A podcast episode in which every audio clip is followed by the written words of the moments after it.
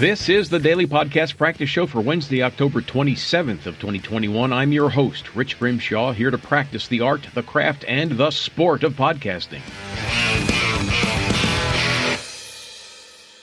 It's good to be here and practice my podcasting for the 249th consecutive day in a row. That's a little redundant, but I like saying it.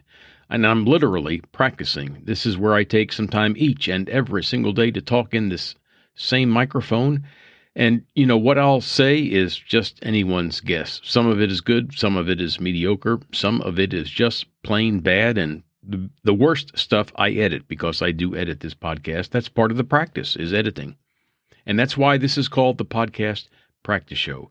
You can find more over at dailypodcastpractice.com.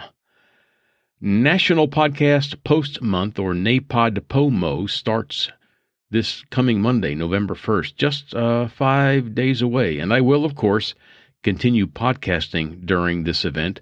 I'm going to continue podcasting every day during all of November. That was my plan from a long time ago. So, so NAPOD POMO isn't really a change for me, but still, I'm I'm officially participating, and and that's kind of neat. I take some pride in that. I think Napod Pomo is about as close as we get to uh, to competitive podcasting. I think, and so when we talk about the sport of podcasting, which is part of what my podcast about, we have to in- include Napod Pomo. Today is Game 2 of the World Series of the Major League Baseball League in the United States of America. The Atlanta Braves won yesterday's game against the Houston Astros 6 to 2. I think that was a score. And we'll see how they do tonight. I am not much of a baseball fan. In fact, I'm not anything of a baseball fan, but I live in Atlanta, right? And the Atlanta Braves that's our team. That's the local team and they're in the World Series. So I got to say something, right? I mean, getting into the World Series is a big deal. And they were a little bit of a Cinderella team getting in there. They, you know, some people bet against them and they, they lost money. So I'm proud of the Braves. I'm, I'm a local fan and I hope they do well. Heck, I hope they, I hope they win it. Today is also National American Beer Day. yeah, National American Beer Day. Just domestic brews, none of this foreign stuff.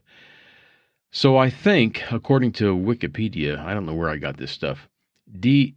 D.G. Yuengling, Yuengling and Son is the oldest domestic brewery in the country.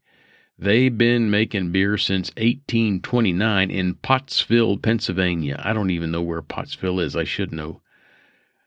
So they've been doing it darn near 200 years. That's a lot of beer. And in 2018, they placed at number one in the Brewers Association list of the top 50 craft brewing companies in America.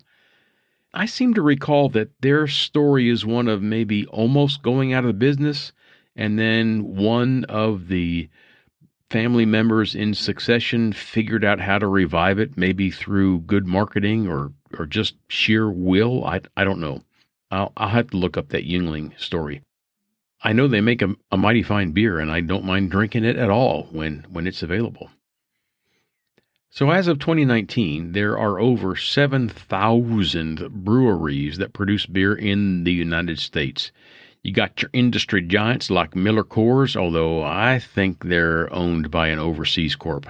So I'm not sure that we can call them domestic. But anyhow, they're the big boys Miller's, uh, Budweiser, those those folks. And then you got smaller local brew pubs and micro breweries. I know that we have one or two, or even three maybe, right here in Forsyth County, although I haven't visited any of them. But I've heard from friends that several of them are mighty fine. And one of these days, when the COVID is maybe way, way down and not to be worried about, I might just wander out into a local micro brewery and taste some of the local fare.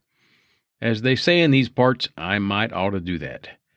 Happy National American Beer Day, y'all. Let's go look at some birthdays. Born on this day in 1925 in New York City. New York City! American electrical engineer and inventor Albert Medwin. And I'm reading now from Wikipedia, the free multilingual open collaborative online encyclopedia created and maintained by a community of volunteer contrib- contributors using a wiki based editing system. Albert holds several U.S. patents, including ones in the field of electronic encode- encoders. This is not the Superman encoder ring, okay? This is a little bit more sophisticated than that. He was involved in the early development of integrated circuits while working at the Radio Corporation of America, also known as RCA, in Somerville, New Jersey. In the 1960s, he led an engineering group that developed the world's first low power complementary metal oxide semiconductor chips, also known as CMOS chips, CMOS, including, hold on to your socks, folks, including a high speed shift register. He also led the RCA group that introduced the 4000 series CMOS integrated circuit to the market. Good for you. I have no idea what that means. I, I, mean, I guess it was special. I do know that these chips were used in the early electronic calculators.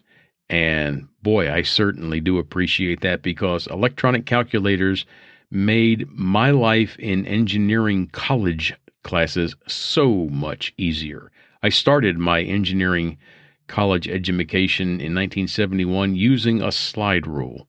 And about 73, maybe early 74, I went to an electronic calculator because the uh, the professor in my gosh, what class was it? I think it was dynamic fluids. It was I know it was fluid flow related anyhow. He said, well, it's a long story. He just convinced me I needed to get an electronic calculator. I passed that on to my father, who forked out the money. Dad, thanks again for sending me to college and paying all the bills. And mom, too, because I know you went to work to get the money to do that. They took really good care of me, both of them. So thanks for that. Back to Albert Medwin, the Wikipedia article doesn't say anything about where he got his engineering education in electrical engineering. And I just kind of wonder. So, so being that he was from New York and he went to work in New Jersey, he might have gone to Rutgers. That's a good engineering school. So, um, yeah, I'm just going to consider that he went to Rutgers. Not that it matters. I just wonder. Albert died on October 26, 2020. That's a year ago, a day short of his 95th birthday. Hmm. Sounds like a good life. So happy birthday, Albert, and thanks for making those chips that have made our lives more, well, more interesting and maybe even better. Let's take a question from this list of 350 mediocre questions to ask when you don't know what else to do.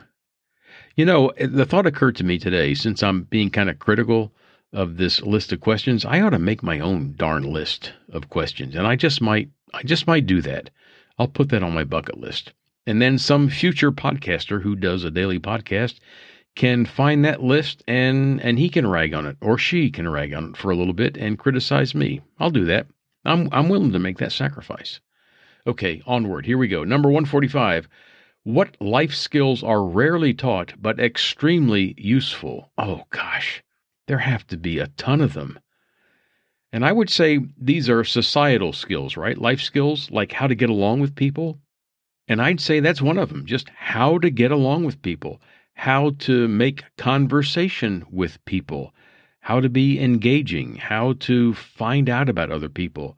Another one is uh, is how to uh, how to live a good life, how to how to save your money, how to live within your means. Heck, how to balance a checkbook. I don't know that that's taught very well. I'm impressed by a YouTube channel that I became aware of mm, in the past two months, probably. The channel is named Dad, How Do I? And I don't know the name of the guy who does the channel, but he's a very dad like figure. And he's got 3.6 million subscribers to watch videos that he does about how to tie a necktie, how to change the oil in a car, how to, oh gosh, I, I should look at the list. But these are very simple things. And if you read the comments about the videos, you see that people aren't just just so grateful for knowing how to do these things, but also they see him as the father figure, the father they never knew, the internet dad, right? And I'm sure there's a similar need for an internet mom, just grown ups who pass along these life skills to people who are so hungry for them because they didn't get them. And I guess those are the life skills that aren't taught to everyone, but need to be taught because they are so extremely useful. And that, that's my answer to the question. That YouTube channel again is Dad, How, How Do I? And I'm going to put a link there. And if you have a minute, go take a look. And if for no other reason, just enjoy it for the, the one dad joke that he always gives at the beginning of each video. They're they're bad. they're bad dad jokes, really. that is all for today. We're going to wrap this up. I don't I have no idea what we'll wrap it up in, but I got a bunch of stuff around here. I'll find something and then we'll stick a fork in it because that's what we do when it's done. I'm Rich Grimshaw, and you are invited to join me again tomorrow. Thanks for listening.